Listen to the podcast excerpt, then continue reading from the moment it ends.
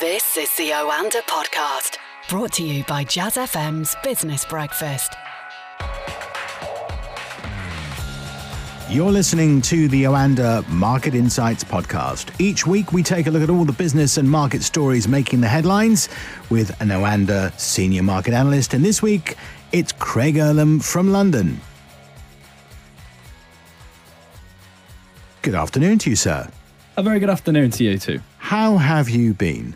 It's been a good week, actually. You're talking about the cricket or the tennis? I mean, that was last weekend, yeah. I actually probably missed half of that. I was at a wedding, so I did miss a chunk of that. I caught a bit of the tennis. Proud day to be British, it seems, last weekend. Brings us all closer together, which in these times I'm sure we all appreciate. What was amazing, though, was on one Sunday afternoon in Britain, we had these three major global events happening at the same time, which I think is a great advert for Great Britain PLC.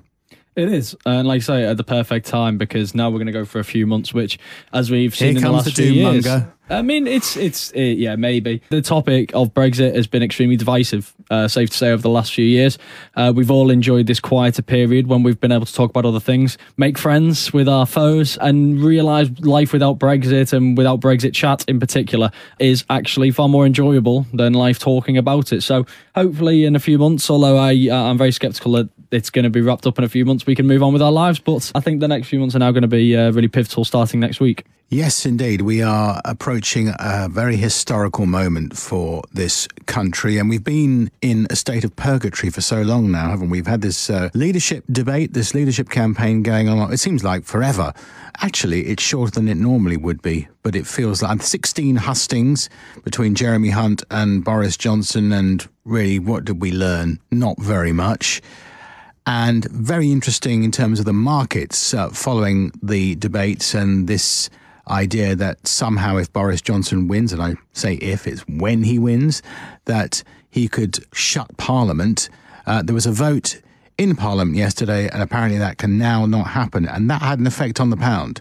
It did. It lifted the pound, and that's obvious. I'm sure they'll try and find other ways that they can try and get around this. There's obviously been a lot of work in the background on his team and others to try and find a way to get around Parliament, because Parliament has blocked it in the past. Really, the way to get around it, if you really think you can deliver it and if you really think this is what the people want, is you need to have an election and allow people to elect people who will deliver on that. That's how parliamentary democracy works. But they are trying to find other quicker ways to do it that avoid the risk of Jeremy Corbyn actually getting into power. That was blocked this week. That's good news for the pound. Not great news, because we're still lingering near those 2.5-year lows that we hit earlier on in the week. The debates themselves, it seems to have been a case of two candidates trying to prove they're going to be harder on Brexit.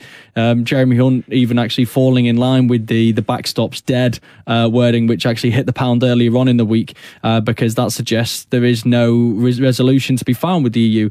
But you've got the two candidates saying the backstop's dead, the EU saying the backstop's essential. I don't know how you square that particular circle, but it has been a volatile week for the pound. I expect the next few months are going to continue to be so. But the one clear thing from the currency is that no deal Brexit is more priced in than it ever was under Theresa May. What was that stat I was reading about some of the airport currency shops? I think you can get €80 for a pound now. That is a shocker. It is a shocker, but I mean, anyone who has ever changed money at the airport will know that you only do that once, and then you find exactly what happened to me. I'm not going to mention the brand, and I went, how much? Yeah. And it's going to be a very expensive holiday period for anybody going abroad, unless, of course, the pound recovers a bit. We have no idea what's going to happen over the next 2.5 months or so. What do you think markets are betting right now?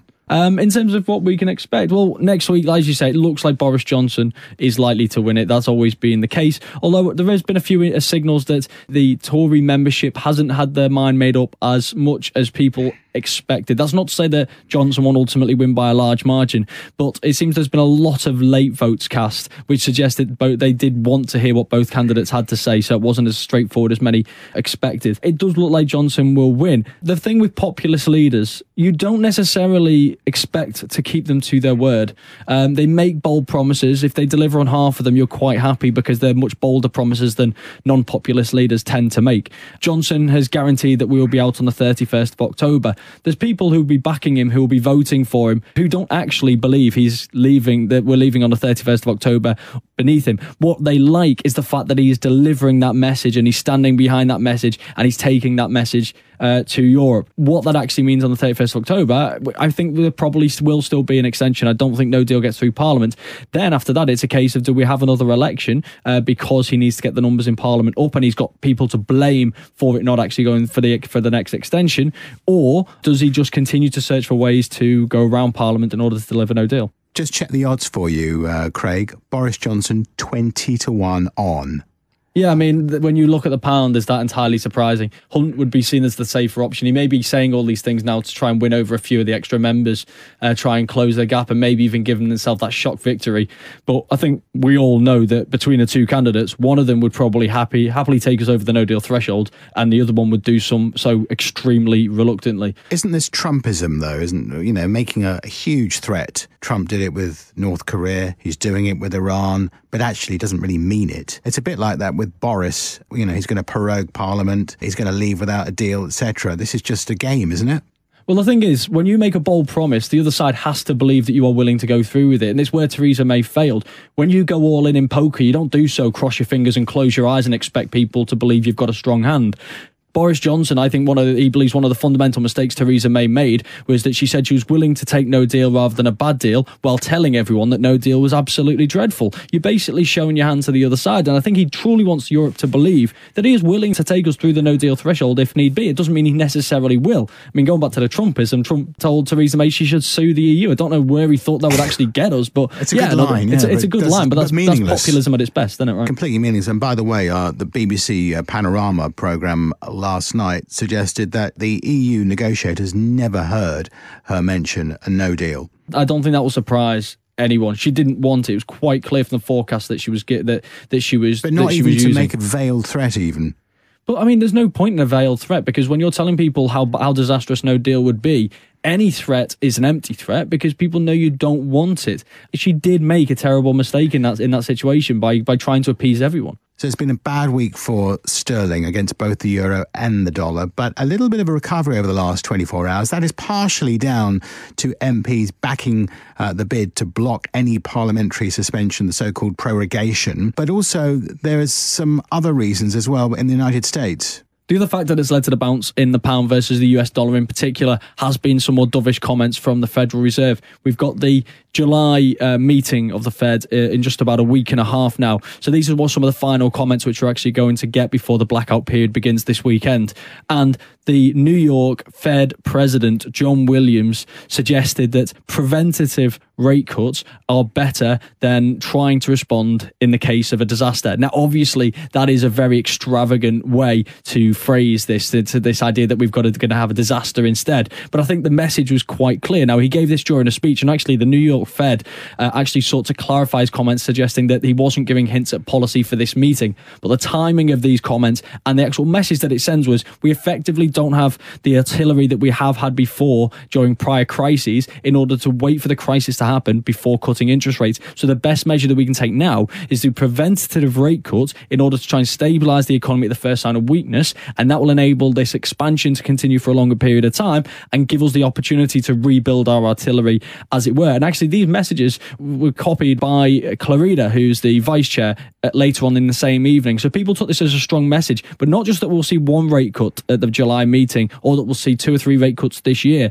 Markets had fully priced in a rate cut for the 31st of July. Markets now increasingly priced in a 50 basis points rate cut, so more extravagant rate cuts at the end of July. It's now about 50-50, so people see it as a coin toss. I think that's wrong, and I think we'll find that out probably later today when we hear from James Bullard, who is typically seen as the most dovish member of the Fed, who's previously suggested he's not sure he'd favour a 50 basis point cut, but 25 seems appropriate. If he voices that same message again, then I think the markets will still be offside. But I think the message is quite clear, and that's that we will get a rate cut. We may get 2, we may even get 3 if it stops them needing to cut rates by 2%, 3% at any time over the next year because they've been late to the game. Craig, it's been another wild week for cryptocurrency, your favourite subject. What's been going on? It's really come under the microscope over the last week and a half. It started with Jay Powell's testimony in front of the House Financial Services Committee and then the Senate Banking Committee. I think we referenced that on last week's podcast. He received a few questions about Libra, the cryptocurrency which has been announced by Facebook. And what that effectively does is put the magnifying glass right back on the entire cryptocurrency space, and Bitcoin obviously being the leader there. It naturally draws a lot of attention to it. And the thing is, these cryptocurrencies, they tend to burst into life and they tend to actually do quite well just when they're in the headlines. No matter what really they are in the headlines for, it creates a lot of volatility, and quite often that is beneficial. And that volatility's not gone away. We had Trump last week commenting on it, saying he was not a believer, that the good old US dollar it will never be defeated effectively. But then it's continued to be in the spotlight. This week we had the leading member of the Facebook Libra team actually in Congress as well, and he was heavily grilled by lawmakers about Libra. Again, constantly asked questions, and these are not people who are very responsive, not in a positive way anyway, to the prospect of a cryptocurrency that potentially rivals and is reliant in many ways on the US dollar. They see it as a threat. They don't know enough about it, and that I think in many ways worries them. They don't want anything that's going to allow anything to usurp the dollar's position in the world. Moreover, it is a risk in terms of things like, as we've heard many times before, terrorist financing, foul play in terms of any form of criminal activity, really. The fact that it's got this anonymity attached to it, not just Libra I'm talking about there, I'm actually talking more about the actual cryptocurrency space.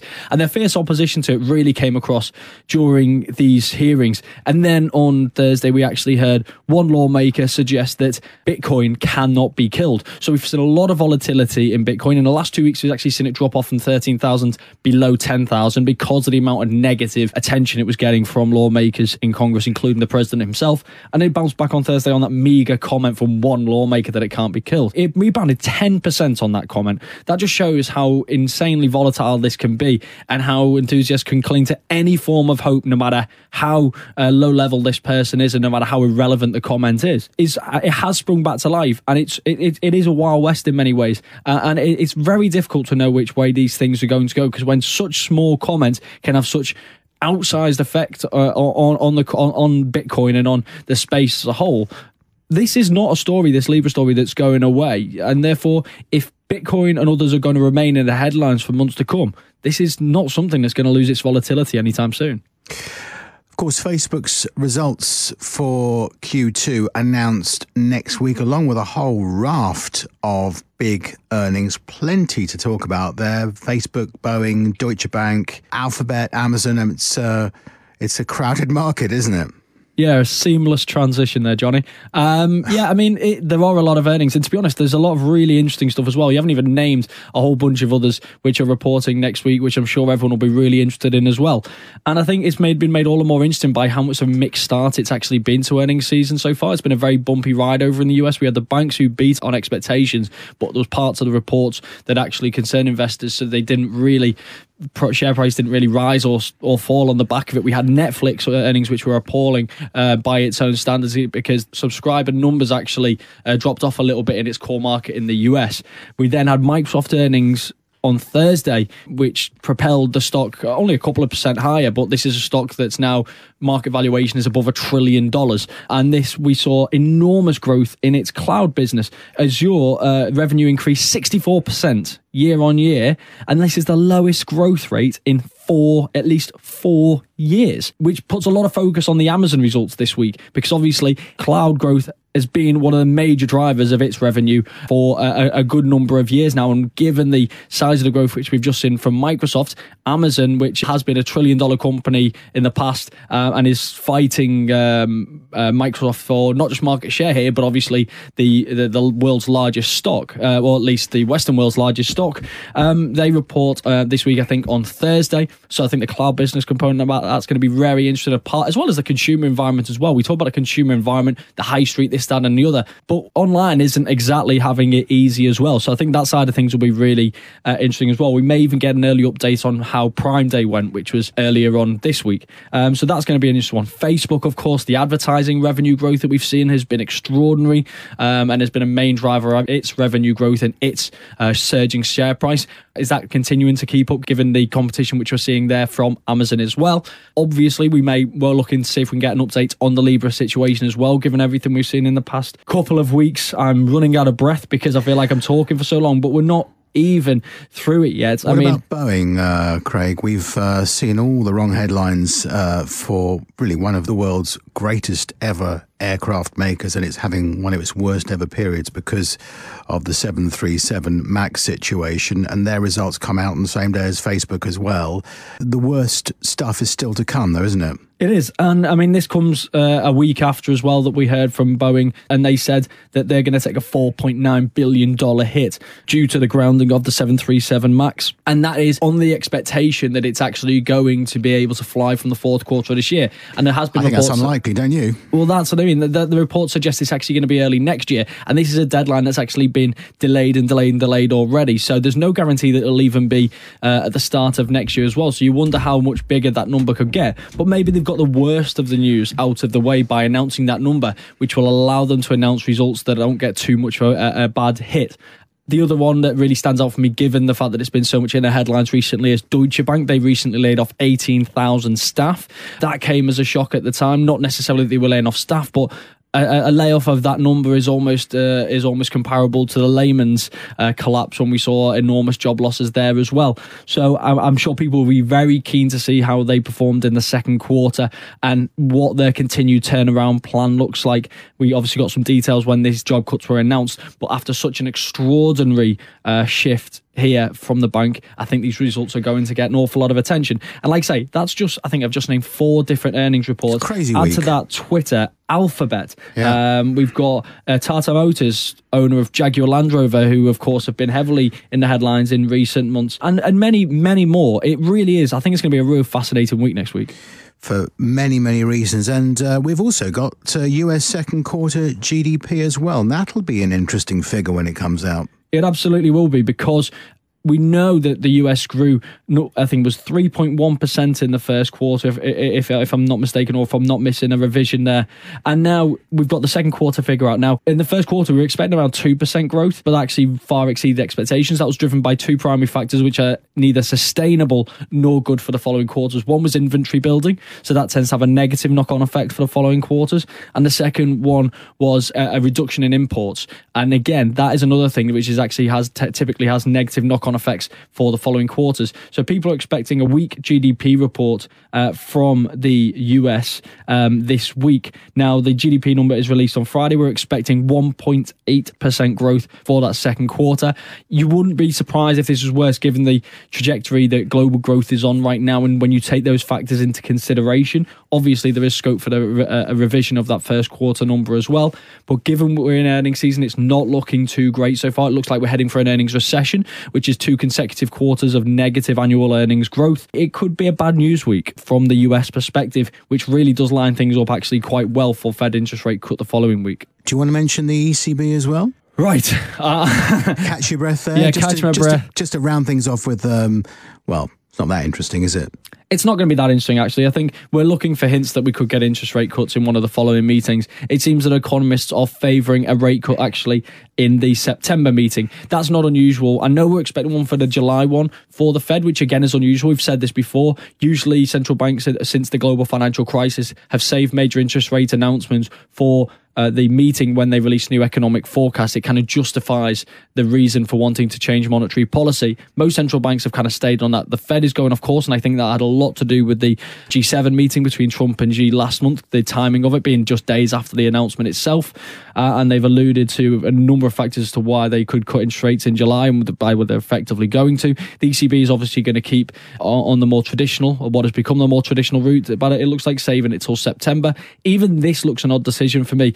What it is with the ECB's habit of cutting or raising interest rates 1 month before we get a new president. Back in 2011, Jean-Claude Trichet actually raised interest rates, he and obviously the rest of the board, in his final meeting, something that Mario Draghi had to quickly reverse after taking charge. You would have thought it would be sensible at this point just to leave Lagarde to lead the ECB into this next phase of the euro area from a central bank perspective. But it seems that economists are expecting a rate cut at that September meeting. So all we're really looking for next week from the ECB is a hint that that is to come and not too much more. Craig, this time next week, we're going to have President Donald Trump and Prime Minister Boris Johnson. Yeah, a victory for the populists. And on that note, I think I'll finish things with a tweet which Trump has actually just put out just before arriving in the studio. He says, because of faulty thought process we have going for us at the Federal Reserve, we pay much higher interest rates than countries that are no match for us economically. In other words, our interest costs are much higher than other countries when they should be lower. Correct. Now, I don't know about you or if you even kept up with that, because I know obviously it is just a load of waffle, but this idea that interest rates when the economy is good should be lower, meaning you get a booming economy, which means that when times are bad, you should be raising interest rates. Doesn't just go against economic theory, it goes against complete common sense, and it very much falls into line scarily with the thinking of President Erdogan in Turkey, who has voiced very similar ideas that lower interest rates don't spur higher inflation, high interest rates spur higher inflation. When we have two very prominent leaders in the world of that thinking, that is scary because it suggests that they don't really have a full grasp on how these things actually work. Yeah, it's sort of thing that a 14-year-old would know, a 14-year-old economic student. This is why central banks need to be independent and why people do get genuinely concerned when the independence of those central banks does become threatened, as it has in Turkey and as people perceive it to be in the US, because if you're along that way of thinking, you may turn the economy into this booming economy in the near term, but you could cause severe damage in the longer term. On that positive note, have a great weekend. Thank you, you too.